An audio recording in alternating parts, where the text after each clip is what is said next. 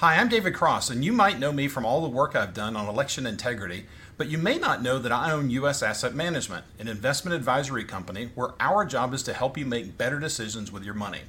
One of the things we won't do is invest your money with big companies that are trying to push the woke agenda.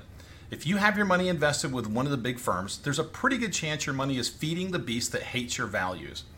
Our company is one hundred percent conservative, and we'd love to have an opportunity to work with you. Look up U S Asset Management at u s dash a m dot com.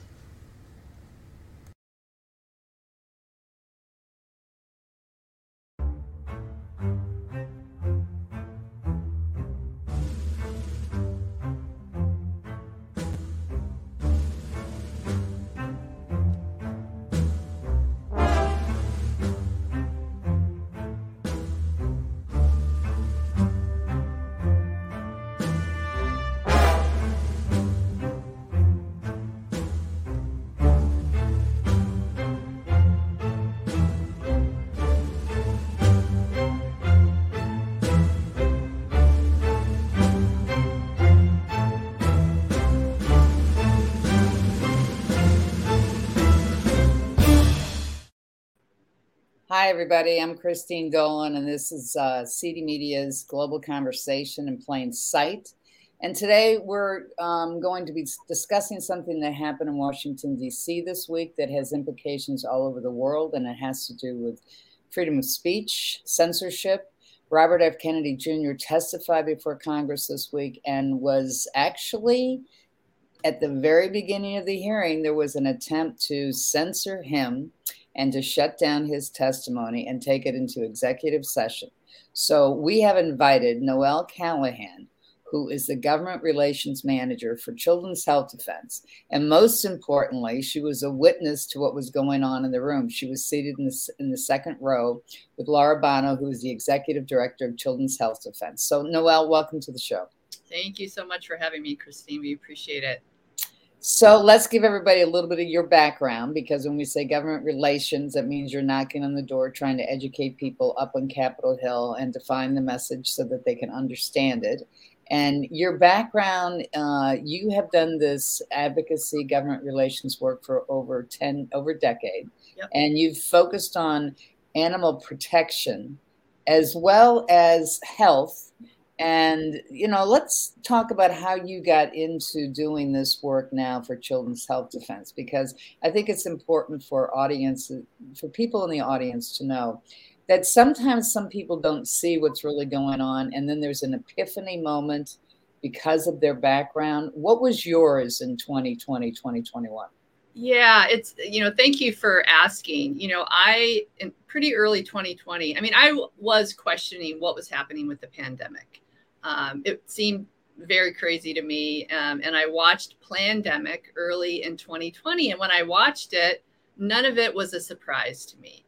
And mm. that was due to my kind of previous experience, you know, working, as you said, in animal protection. So for years and years, I've been fighting to, you know, hold up oversight and accountability at um, N I H in particular, but other government agencies as well. You know, they are responsible for a lot of the animal um, experimentation really across the globe, not just here in the United States.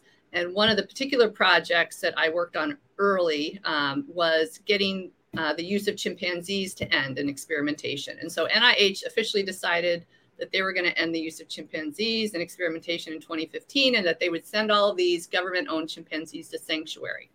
Well, go another ten years out, and I end up working on that issue again. And these chimpanzees in New Mexico, and there were multiple, you know, chimpanzees at other labs as well, are still sitting in that lab um, on Holloman Air Force Base, uh, even though N I H said they were going to send them all. So they wanted to, I think what they wanted to do was to appease the pharmaceutical company. Um, it was a pharmaceutical company that, you know, was responsible for their, um, I'd say care, but that's, you know, kind of, I don't know if that's the most appropriate. For the, over, for the oversight of torture yeah, oversight, and then yes. experimenting. They were getting money from that. So they kind of dragged their feet, spent a lot of time, and then said, oh, these animals are too sick to send to sanctuary. We're not going to send them.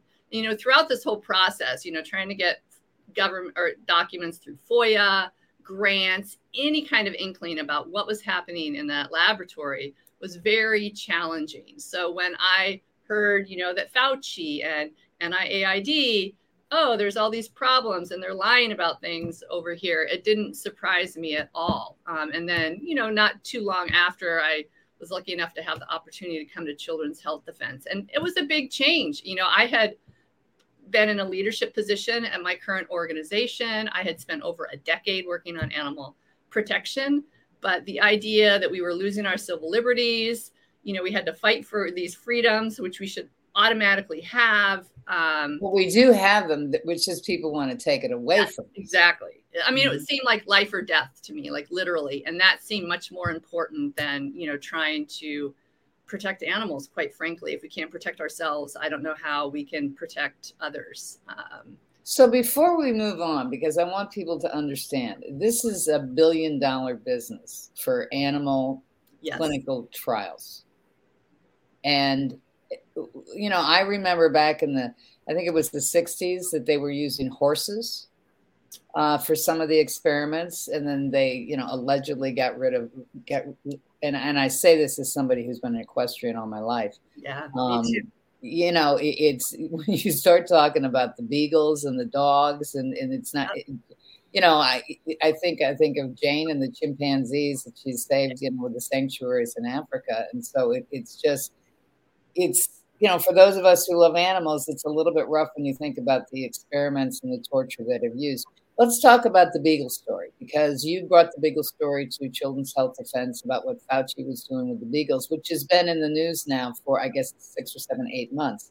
Talk about the beagle story, because I, th- I think that people need, I mean, there, there were pictures out there of the beagles, you know, with the, the headdresses on, and they were, they were, bugs were, uh, biting them.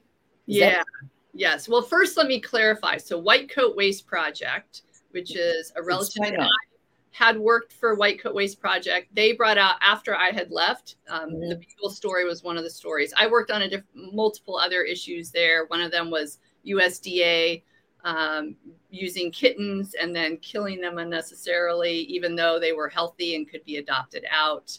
But the beagle story, you know, it's people love dogs ac- across the board, right? Um, and and what happens essentially with these, all of these, you know, experiments, um, or most many of them, I would I would submit to you probably all of them. You know, they spend a lot of money, they um, torture a lot of animals, and then they don't necessarily have results, right? If you think about how long we've been trying to find a cure for cancer.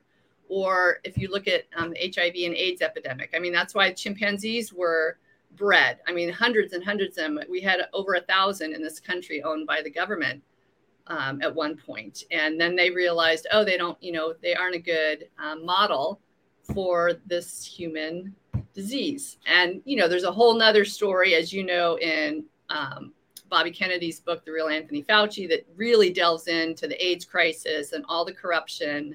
Right. And all of, you know, the drugs that didn't literally like kill people. Um, so I think if anyone, it's a big book to read, but if you have the opportunity to, it really sets the stage for where we're at, at least as far as, you know, this lack of agency oversight and regulatory capture. And, you know, Tony Fauci was a good architect of, of that situation that we're in now. For a long period of time, too, fifty yeah. years in the same job. You know, I have to ask you, because I'm I'm curious about this, because um, there probably is a transition between how these scientists use the animals and how they view human beings in terms of ex- medical experiments. Did you find, because I, I really am an animal lover, did you find th- the people in that sphere having no compassion for the animals, or is it just another commodity for the ends justifies the means in the name of science? I I think it's probably a combination. I, I mean, you know, I've talked to this really amazing researcher who was originally, you know, worked and experimented on primates for years. And he went in as an animal lover and with lots of compassion. And when he got to his first lab that he had to run, they basically... Um, they, I don't know even how to put it, you know, they took that from him. They, you know, made him understand that, like, look, we can't have compassion. You have to experiment on these animals. you need to switch that off. And he was trained how to do that. So when they get in, if they get in someone, you know, like you or I, or a lot mm-hmm. of people, right, that are compassionate, they love animals, they want to help animals, and they end up, you know, doing animal research, they really have to have a lot of impact. Um, you know, you could say brainwashing for a lack of better word. There's probably better words to describe it. And Commod- that- com- psychologically commodifying them, yes. or, or making them commodify and it's, it's, animals. And it's this, you know, their death or their um, experience justifies the ends, the means to the end, right? Which is exactly what you just said. But I, I would submit we've done a lot of, you know, we've cured cancer in mice many times over, many, mm-hmm. many times over. And you mentioned the horses. So that's an interesting case because what they did is they were taking urine from the mares and using it for hormone replacement therapy. So that's they right. don't do that in the U S anymore, but they do it other places. That's and so right. Often, and that's and that and that's that's kind of like when people have to think about this. So they may outlaw in one country, but yeah. they're going to pick it up. And that's part of the reason why they have these labs. Exactly. Involved with bioweapon research, whether it is defensive or offensive, which is nothing more than a calculated use of words to deflect the fact that this is dangerous, unregulated entity called bioweapon That's research. Exactly right. Yeah, so it, it's it's very clever. It's yeah, very clever. It is. And, you know, we spend, we as in the federal government, N I H sends a lot of that money overseas. So you know, we have some animal welfare standards, you know, they aren't great, but they're better than a lot of other countries. Um, you know, China, for example, their standards are, and so we support that, but then we say, we pretend as though we have these very high standards for animal research, even though we're supporting it, you know, where it isn't good standards in other places. So, well, this brings us to, to the transition because what we're talking about is hypocrisy. At the at the very depth of this, and this past Wednesday, I believe it was, when Thursday. I was wa- Thursday when I was watching the um, testimony, and I, I was pretty stunned as a seasoned journalist who's lived in and out of D C for decades. Uh, that the opening statement by the Virginia Island Congresswoman, because you know I know from my human trafficking investigation that she took campaign donations from the infamous late Jeffrey Epstein. And so when she began attacking Bobby, and then we went down the line of the Democrats, and I don't mean to make this partisan, but it, it was partisan by the Democrats because it was pretty consistent when they were making statements yeah. or they were addressing the, the comments to Bobby personally and attacking him, defaming him, taking his words out of context. And then they also, I, I noticed how they, they would direct some of their questions to Wiley, who ran for the, she was she was a candidate for the New York uh, city mayor's race several years ago. So I thought that that was just interesting how structured it was, because it reminded me very much of the January sixth hearing, uh, all those hearings. And, and I say this as somebody who's, who's been in the business for a long period of time. You know, that January sixth hearing was was not the typical select committee rules functioning body that it was supposed to be. They hired the former A B C president, who's a documentary maker, uh, to produce that event, all those all those hearings. And they also hired uh, one of the gentlemen who signed, one of the fifty-one intelligence officials who signed the Hunter laptop letter saying that the laptop was disinformation. So I was looking for the controls and the production style of the hearing on Thursday. And when it jumped out of the box with the attacks, I thought, wow, this is interesting. They're not going to hold back. And I thought it, I thought it was great that Bobby had a great opening statement. He actually was very practical. He was asking for certain things in that statement uh, to dissipate the partisanship and the weaponizing by the U S government uh, of censorship so we can have conversations and we, a policy can come out of differences. But what was it like, Noelle, for you sitting in there? Did you expect it to be, I mean, you deal with these people on Capitol Hill. Did you expect it to be like a slap across the face from the beginning? Yeah, I mean, it's a great question. You know, on the one hand, it was very exciting. I mean, it was a historic event, right? Um, mm-hmm. And Bobby being able to have the opportunity to actually address so many of these issues that he's been silenced for. Um, I was pretty shocked that, you know, I only found out at the hearing that about half of the Democrats in the House of Representatives sent a letter a few days ahead to Speakers McCarthy and Chairman Jordan asking them to disinvite Bobby, claiming that he was an, you know, anti-Semite. Um, it it was shocking. I mean, just and two- was, I think I think that they released it. I think it was Wednesday. Uh, the hearing was Thursday, right? So they, they released it yeah. the day before. I think I found out about it. But the fact that they made such a point of it, and the people that were on that were people, some of whom were from Massachusetts, some of them that belong to No Labels, that's supposed to have the practical solutions across the aisles. Uh, Gosheimer uh, signed it, as well as uh, Auchincloss from Massachusetts. I mean, it, it was, to me, you know, let's let's throw the kitchen sink. It almost looked like lawyers playing a stupid legal game. Yes. Let's throw the kitchen sink yeah. and see what sticks. You know, the, yeah. calling Bobby a racist, calling Bobby anti-Semitic. Yeah. I, I, I mean, taking his statements out of context. So tell us what it was like in the room. Yeah. I mean, and then, they, as you pointed out, they did a second attempt, right? They tried to get this into executive committee. And that mm-hmm. would mean, usually they only do that for very high security, you know, conversations. And so that means that only the members of Congress and the witnesses are there. No media. And there was a ton of media there, more than I've seen at any other hearing. And none of the other, you know, none of the public, basically. Well, there would have been no C-SPAN coverage.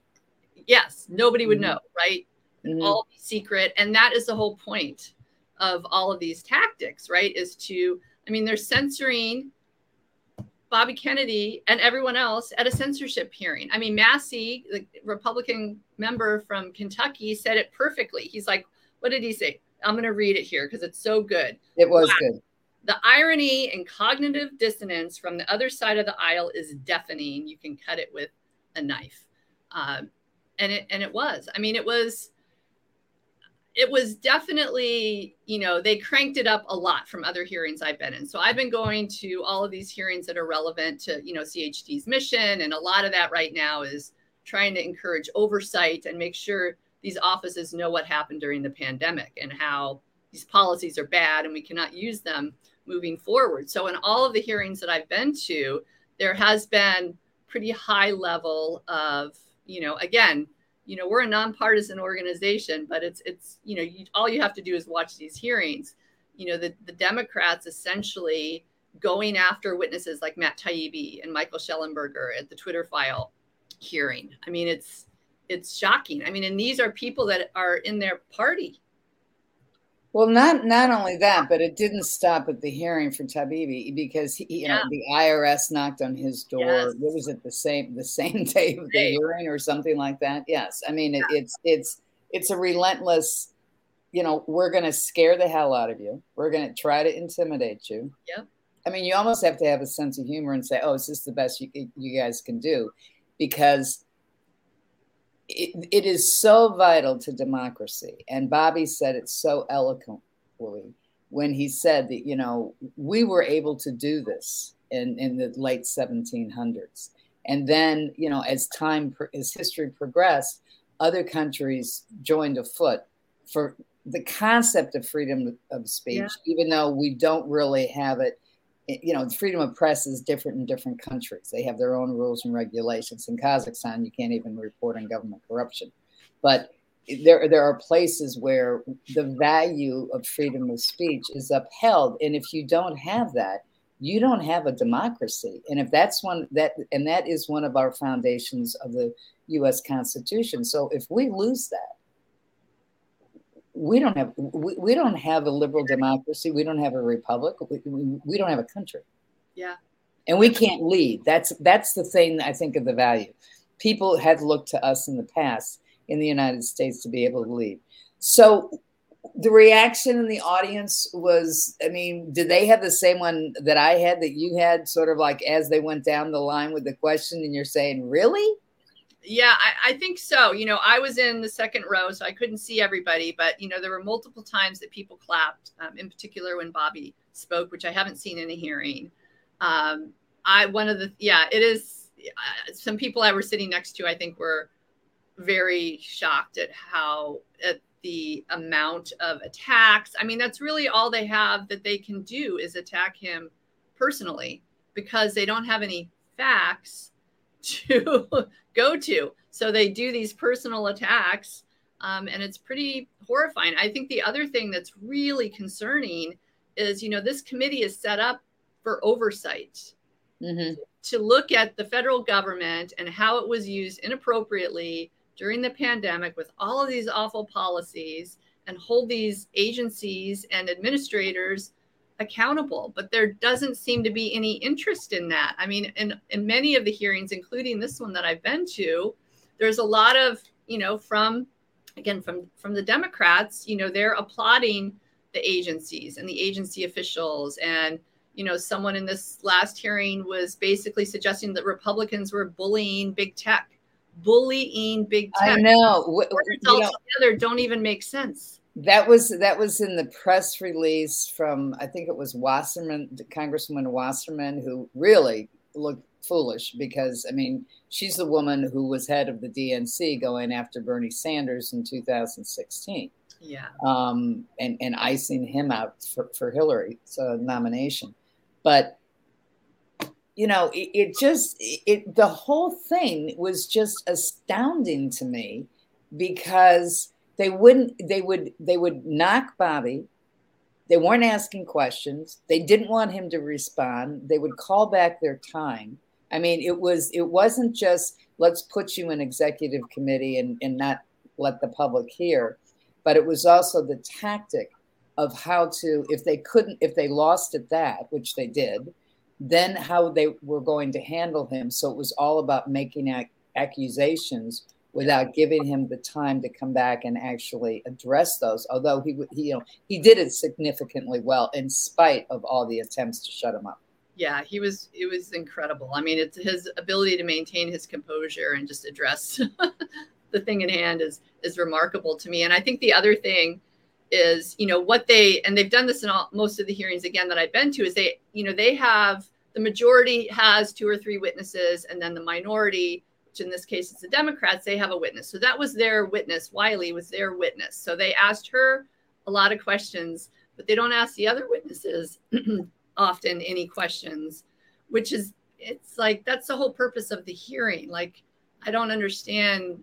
It's just, it's disappointing on a lot of different levels. I mean, we're trying to get to the root of the problem, and everyone says that they don't want this polarization, and right. yet censorship, it creates that. I mean, it's a huge issue, as you pointed out. Like, if we don't, if we have censorship, everything else in a way doesn't matter. We can't tell the truth about anything. People are afraid. I mean, it's very scary. And, you know, there's a, it's all about narrative control.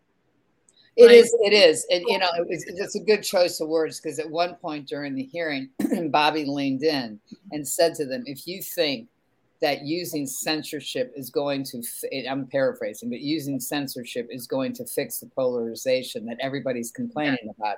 You know, I hate to, Bobby said, I hate to tell you, but that's not going to work. And he's absolutely correct about that. Yeah. What are you hearing, Noelle, when you when you talk to, and I don't want to get into your private conversations, you know, to reveal anything, to make it sensitive for you, but what are you hearing when you talk to people on the Hill? Because you've been up on the Hill before. I mean, do do, do people whisper and say, yes, we know this is wrong and we have to do something about it? Or, you know, because I hear from people who are involved with the FISA issue. You know, you've got the A C L U and you've got other people on the opposite side of the table, but together they're all saying, hey, th- th- we have to do something about the Pfizer because it was misused during the, the uh, you know, the, invest- the twenty sixteen right. um, campaign. What are you hearing about this, the whispers on the Hill? Yeah. Do they really want to fix this, or are they just so stupid they don't know how to do it because, and they're afraid that they're going to lose power? Yeah, I mean, I... I mean, it depends on who you're talking about. I mean, I'll be very forthcoming, as I have not had I've had very few conversations with Democratic offices. And that's only because, I mean, I would love to talk to them.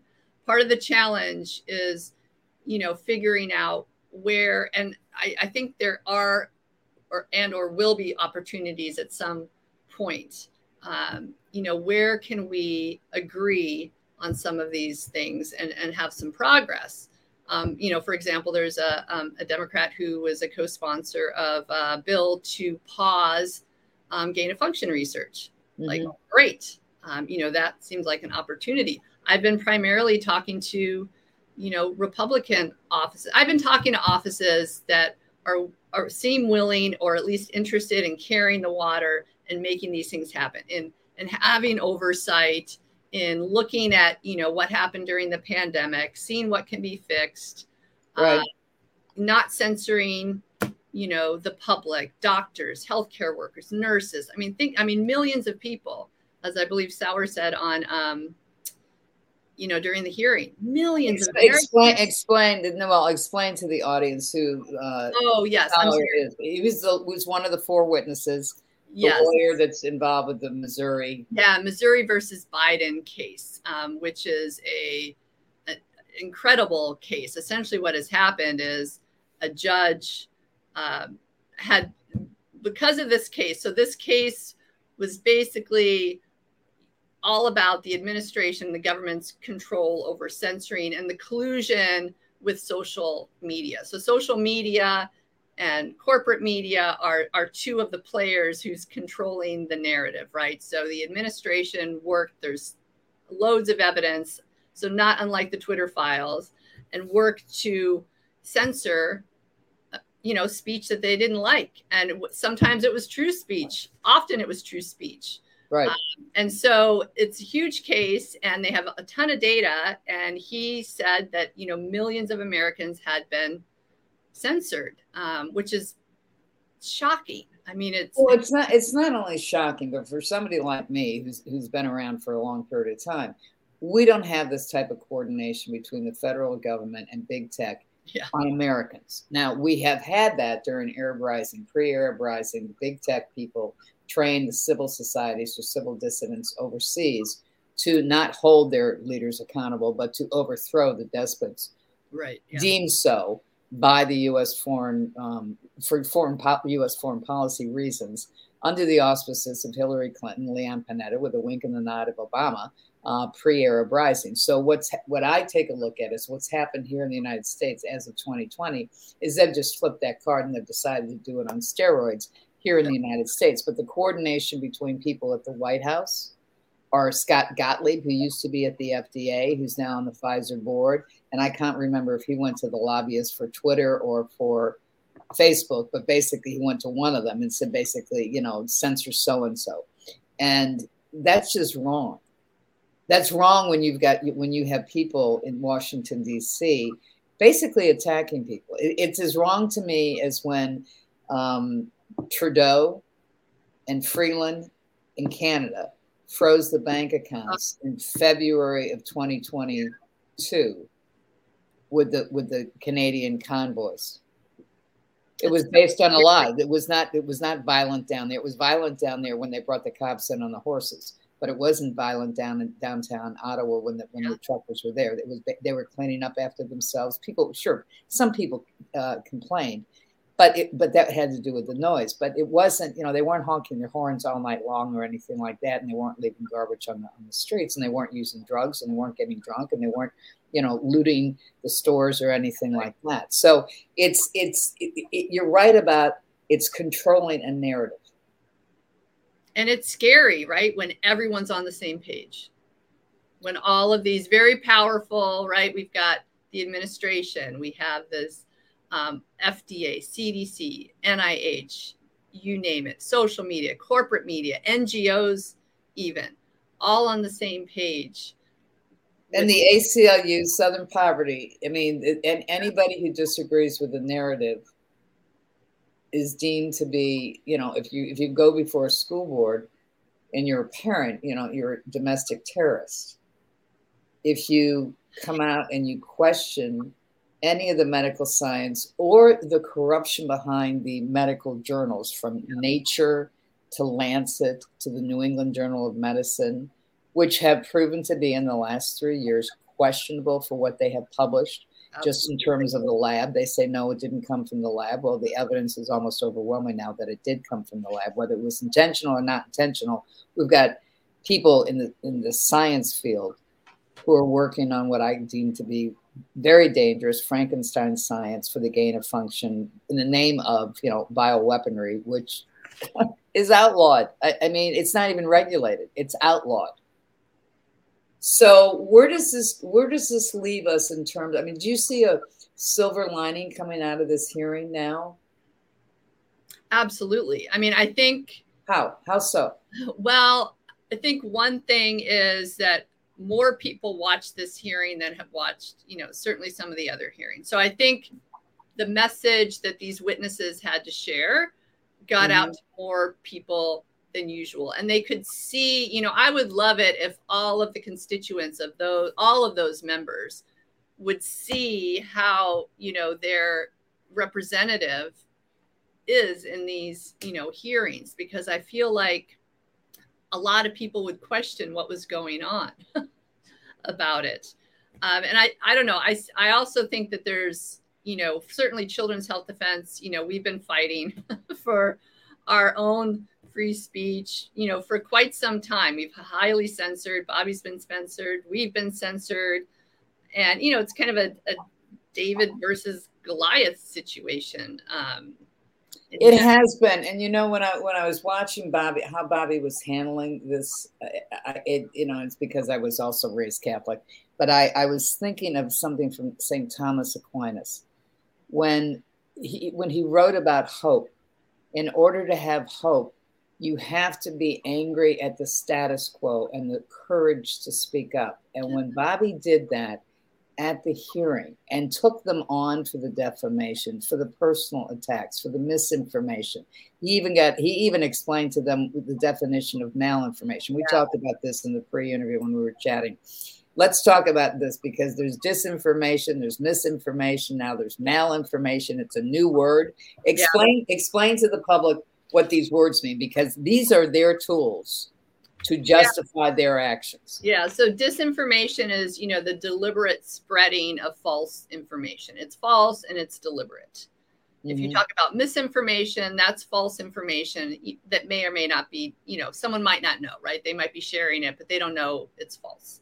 Right. Malinformation, this new word, is true information that I would say is inconvenient to the powers that be, right? It doesn't go along with that, the narrative um, that everyone wants you all to follow. So, and the idea, and we know this has been happening, right? I mean, it's in a way, it's kind of nice that there's a word for it now, that they have been censoring true information because they don't want people to think for them. I mean, they almost are treating, you know, Americans and really people all over the world like children who can't make their own decision, take in information, you know, research things and make a decision for themselves. We're being treated like, like children for, you know, lack well, they're being treated like commodities because it's, it, yes, it, because it's a medical experiment. Yes. It's a medical experiment. It's unregulated. It wasn't officially approved.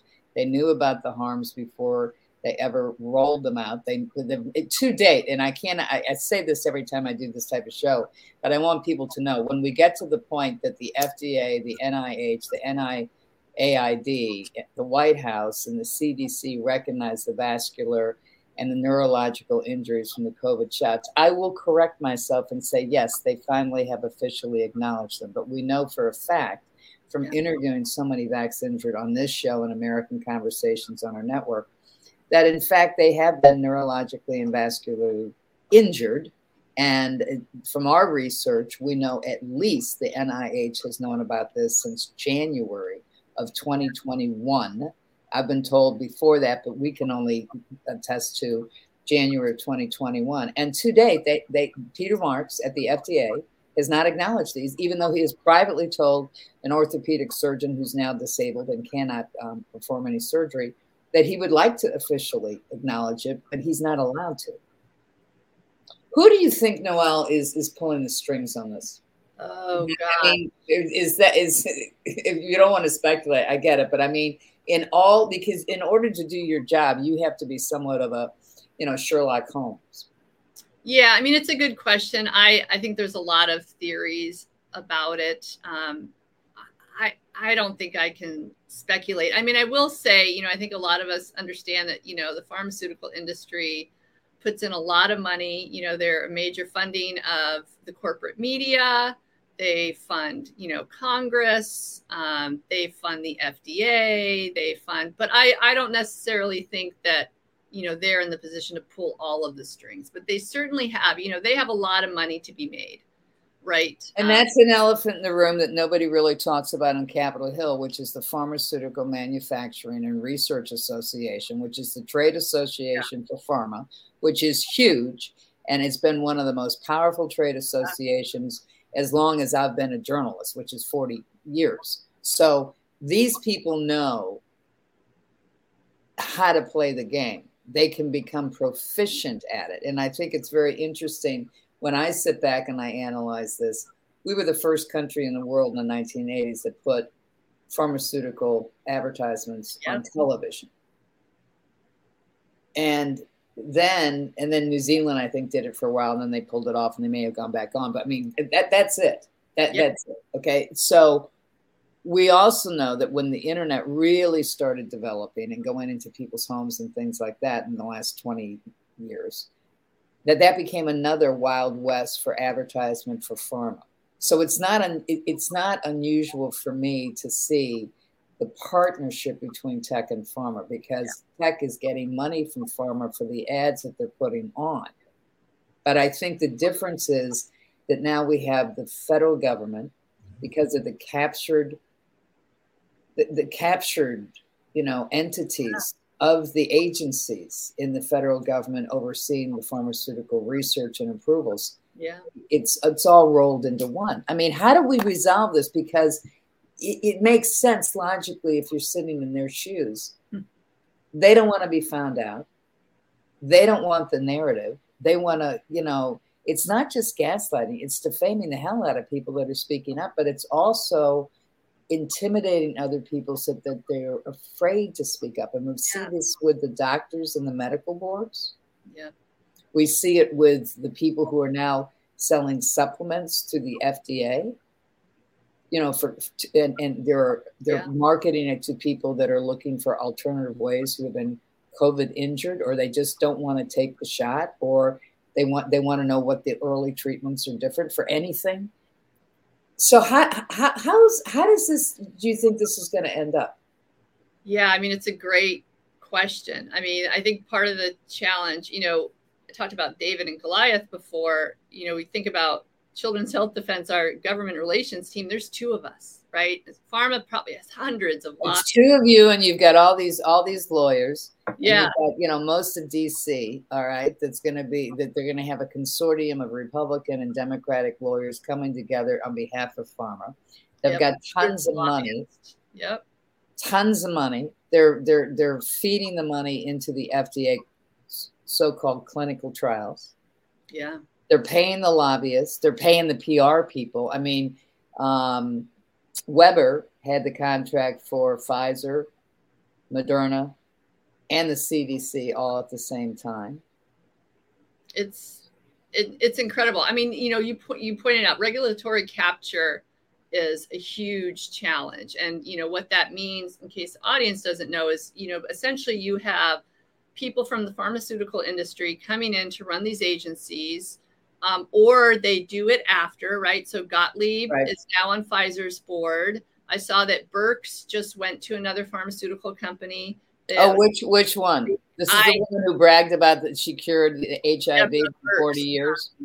Mm. Yeah, and I forget, um, my apologies, I forget which one it was. It was just announced this week. Um, and this is what happens. Um, so they, you know, they can kind of make their deals while they're at the agency, and then they've got their cushy job. So that's part of the problem. We have all this patent money that goes to, right? So there's patents um, that the creators, the researchers at N I H and these other agencies get as they're creating mm-hmm. these drugs. Then they get bonuses for it, which go on you know, I don't have all the details, but from what I understand, you know, that could be like one hundred fifty grand a year annually, like as long as those drugs are still, you know, being right. used. And so there's so much incentive for, you know, that it's that, you know, often it's, it's like working, it's that it's financial like, incentive.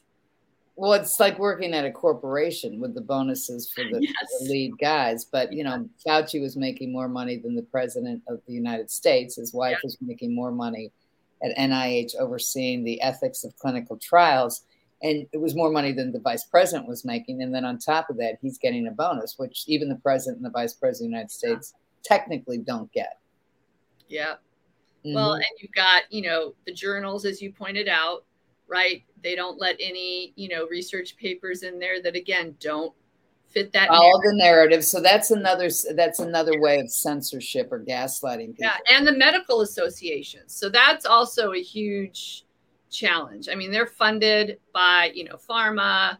Um, they are just this a, a great example. So the American um, what is the Association of Pediatricians, A A P, is having mm-hmm. their conference here in Washington, D C, and they are requiring all of the attendees to be vaccinated for COVID. You know, I have to share this with the audience because uh, one of our contributors to the network is, is David Bell. And he was just telling me that David was just came back from a trip, and we were talking yesterday, and he was telling me that at the W H O uh, in Geneva, um, there's probably a third of people who are still working at home. Okay, so they're doing this because they're not allowed in the building unless they're vaccinated. So the question comes up, I think, that we have to start asking is, how many people at C D C? How many people at F D A? How many people at N I H? How many people at N I A I D stateside are working remotely or have chosen not to get vaccinated? I think that would be a very interesting statistic. Yeah. And I remember when, I think it was Walensky testified before Congress, she was asked, I think by Rand Paul, how many people were vaccinated? And she said she didn't know. She didn't know. But I think, but three years out now, I think it's a very fair question, for, and it's a barometer type of answer. Absolutely. If you don't know, why don't you know? And number two, uh, because they certainly know at United Airlines. They certainly know at some of these other, you know, corporations yeah. who's vaccinated, who's not, if they've made it mandatory.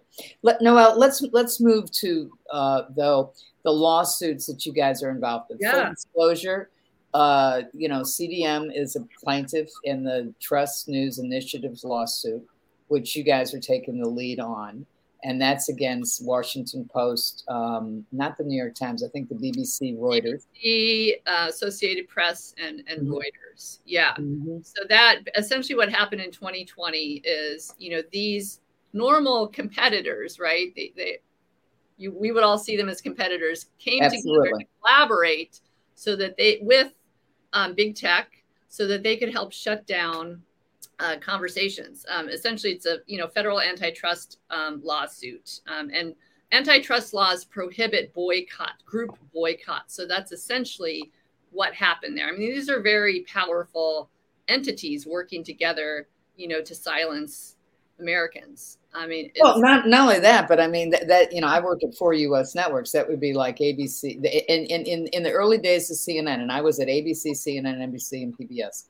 In the early days of C N N, it was not unusual to have the camera crew guys who were union at the networks, the traditional networks, pull out the, the plugs for the cameras at press conferences for C N N because it was non-union. But I discovered in nineteen eighty-four, and I'm dating myself, but it was in nineteen eighty-four, uh, we couldn't get an interview with Walter Mondale on camera. And I had this crazy idea that because Lane Kirkland at A F L C I O was in a fight with Ted Turner at the time because we were non-union at C N N, that that may be the reason. And I asked a friend of mine, Vic Camber, who was uh, a P R guy, Democrat in D C, who represented A F L C I O, to ask Lane Kirkland at the time. He said, I think you're crazy. I said, do me a favor and just ask him. And he called me and he said to me, you're absolutely correct. And I went back to the Mondale campaign and said, if I don't see Walter's face on C N N, I'm going with the story. So, I mean, this type of, I don't want to say collusion, okay, but this type of uh, agreement, okay, if you're on the same side of the table or something like that. And in those days, the A F L C I O and the unions were giving a hell of a lot of money to the Walter Mondale campaign for the presidency. So, yeah, people do have agreements like this. I mean, this this is not conspiracy. This is fact. So yeah. People will have agreements like that. And the fact that Reuters and A P, they would be competitors. They're wires. It would be like the, the, the networks going against C N N. Or it, it, I mean, th- this this is, you know, it can be hardball in the news business. But the fact that they did it in in, in conjunction with the government. Yeah. That's, I mean, that that that's crossing the line. We are in the business of news to hold people in positions of power accountable. That's our job. And it doesn't matter whether you're Democrat or whether you're Republican, you're the Pope or the president. You have to be willing, if you're going to be a hard news person, to not give a damn of the position somebody's in if you have lives at stake. Yes. And, you know, it's the, the censorship. I mean, it's like we're in a dystopian novel, right? I mean, yes. Where we're headed here. I mean, it's it's it's very, very scary. I mean, we have other lawsuits as well. I mean, you know, we've got a, a lawsuit against Facebook um, for censoring us and then colluding with the government, which, oh, hey, and this was twenty nineteen. So mm-hmm. It's very clear that that all happened. Um, and also, you know, w- within that, you know, C H D lost money, they lost supporters, you name it. I mean, you spend so much time to build up, right, this, these networks and ability to get your information out. Um, and the censorship is is awful. I mean, the other one we have that's interesting, very interesting to me, is we filed a lawsuit against um, Elizabeth Warren. Elizabeth you know, Warren. Explain that one. Elizabeth Warren, who's a senator from Massachusetts. Yeah, senator from Massachusetts. So it's um, a First Amendment, you know, it's basically a violation of the First Amendment. So she sent a letter to Amazon asking them to, you know, kind of keep an eye on these books um, that basically, again, didn't follow the government narrative, and particularly pointed out Doctor McCullough's book, um, The Truth About COVID nineteen, um, which, you know, R F K Junior wrote the foreword for. Um, so very specifically, I mean, we've got someone in, what, senators are probably some of the most powerful people, U S senators in, in the world, I would say. I mean, I don't think I'm exaggerating. And she's sending a letter to Amazon, you know, suggesting that they take a better look at that. I, I'm sure Amazon, you know, took note of that and, and did some action on it. So what the public needs to know is that one of the easiest ways to figure out the motive behind some of the actions of the people that attacked Bobby in the hearing this week, and the actions of somebody like Senator Elizabeth Warren writing that letter about Peter McCullough's book, is people need to go to the F E C and they need to take a look at how many, uh, whether the pharmaceutical companies have made donations directly to their campaigns, whether they, they have made it to their general campaign or their primary campaign, whether or not they've given money to PACs that in fact have then given money to some of these people who are actually engaged in the war of censoring people. Yeah, and that's that that that is clear. So everybody that's out there needs to really, if you've got a congressman in X, Y, and Z, and he's believing in censorship, they need to go and take a look at his donations, because if it's coming, if it's they're being paid, they're being paid. That's the game that's in Washington, D C. We have got campaign financing so out of control, and I've been one of those journalists who's been around long enough to say this is craziness in terms of the yeah. money and everything that's involved in the campaigns. But, you know, if, you, if you're not going to stand up for truth when people are dying and people are used as guinea pigs in medical experiments, you're not prepared for, for the aliens arriving on Earth. There's just no other way to say it. You're just not, you're, you're, you're, this is a war zone and people need to wake up and get engaged.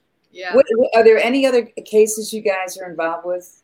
You know, those are the main, um, censorship cases, and there's a number. We have lawsuits across the board. So part of, you know, C H D, as you know, Children's Health Defense, works through litigation and advocacy um, science. We've got a great big science team. So you could go to um, children's health defense dot org, all spelled out. And at the top of the page there, um, there's a legal tab. And you can click on that and learn about all of these lawsuits. And if you're interested, you know, you could certainly support those cases. They require a lot of money. And often what happens, you know, is that, you know, someone like Hochul, Governor Hochul, who's appealing a case in New York about the quarantine camps. You know, oh, that's we did the interview with Bobby Bobby Fox, who took that case on. Oh, wonderful! Yeah, yeah. And this is this is, folks, if you're living in New York, there is a health quarantine law. It's a regulation. It's on the books.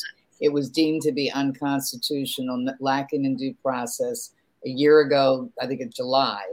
And then Hochul uh, and the attorney general in New York filed a piece of paper saying that they were going to appeal that decision. They didn't do it before the election in twenty twenty-two, but in January, February of this year, they have appealed it. So but people need to start paying attention. And in other states, they have health quarantine laws that were done by the legislation after nine eleven when the Patriot Act came into action. Yeah. And, and all of those cases, you know, if there's particular cases, whether it's Bobby um, Ann Cox's case, or they appeal, they like to draw it out as long as possible. Right. I think often, you know, especially with a nonprofit organization, a smaller one like Children's Health Defense is, you know, they figure they're going to get tired and or can't fund it. Right. So they just draw it out, draw it out, appeal, whatever they can do to kind of stall it. Um, so that's why they end up. There's also a strategy here, too, that they're breaking the law. They, they've got smart enough lawyers in the room to know that they're going to break the law, and they know that there's probably going to be a lawsuit. And so they're governing by litigation at this point in time. There's enough volume out there that that's how they're doing it. They'll have an executive order come down from the White House, and then it'll be challenged in the courts. They'll have a regulation in a, in a, on the state level. That will be challenged in the court. There'll be legislation in the state legislature, but that will be challenged in the court. I mean, it, it's it's it's really something to see this go around, that we're we're being governed by the court's decisions. Yeah, yeah, it's sh- and you know, as you pointed out, you know, the censorship, it costs people lives. I mean, the mm. lack of knowledge about, you know. Uh... Oops, there was a mistake there. I was just going to say, you know, people didn't learn about safe, effective treatments, other things that they could do. Um, the censorship killed people. The mm. I think that's fair to say, and it's going to continue potentially. I mean, I, I'm optimistic. I think this hearing really this week was um, a good opportunity to talk about what's really happening and for people to understand that, you know, it's not a small thing, censorship. No, it's not. And you guys are going to need some money and donations to go forward for, for your legal lawsuits that affect everybody, not just here in the United States, but across the world. Uh, Noelle, how do they get to, how do they get to your website again? And how do they get to the donating money to you for the for yeah, children's health defense dot org. So it's all spelled out. Um, and at the top of the page there, there's tabs. There's tabs about COVID, legal. You can donate right there as well. We have C H D T V. We've created our own media network because we've been censored so much. So you can sign up there. You can look, we do morning shows and share the news and lots of amazing interviews. Uh, during the pandemic, I got much of my information from C H D T V. Well, I'm glad, I'm glad you're with Children's Health Defense. I know that this Me is too. a David and Goliath war that's out there, but you know, I, I think you're competent. I have to ask you, just signing off, what was the reaction uh, after the hearing ended? Uh, did did the news media swarm, Bobby? Oh, I'm glad you asked this. So yes, news media, media did. And, you know, someone handed a book, Fauci books. People were trying to get selfies. And what was really nice, I thought, too, and, and very encouraging for me um, is, you know, we went into the committee room. And all of the committee staffers on, on the Republican side were there. They were very excited to even just say hello, um, to shake his hand. Um, they and, and they're all, you know, generally younger, younger people, you know, those staffers. So I, that encourages me a lot, that there's like a lot of young people that are understanding what's going on. Um, and that really, you know, respect what Bobby has to say, even if they don't necessarily agree with him on all the things. They recognize that censorship is very dangerous. Um, well, it's very, it's very, da- it's not only dangerous for the truth, for any of the media that are looking at this, any of my brethren out there, if we have censorship, we're out of jobs as investigative journalists and television producers. We're absolutely out of the jobs because that negates freedom of the press.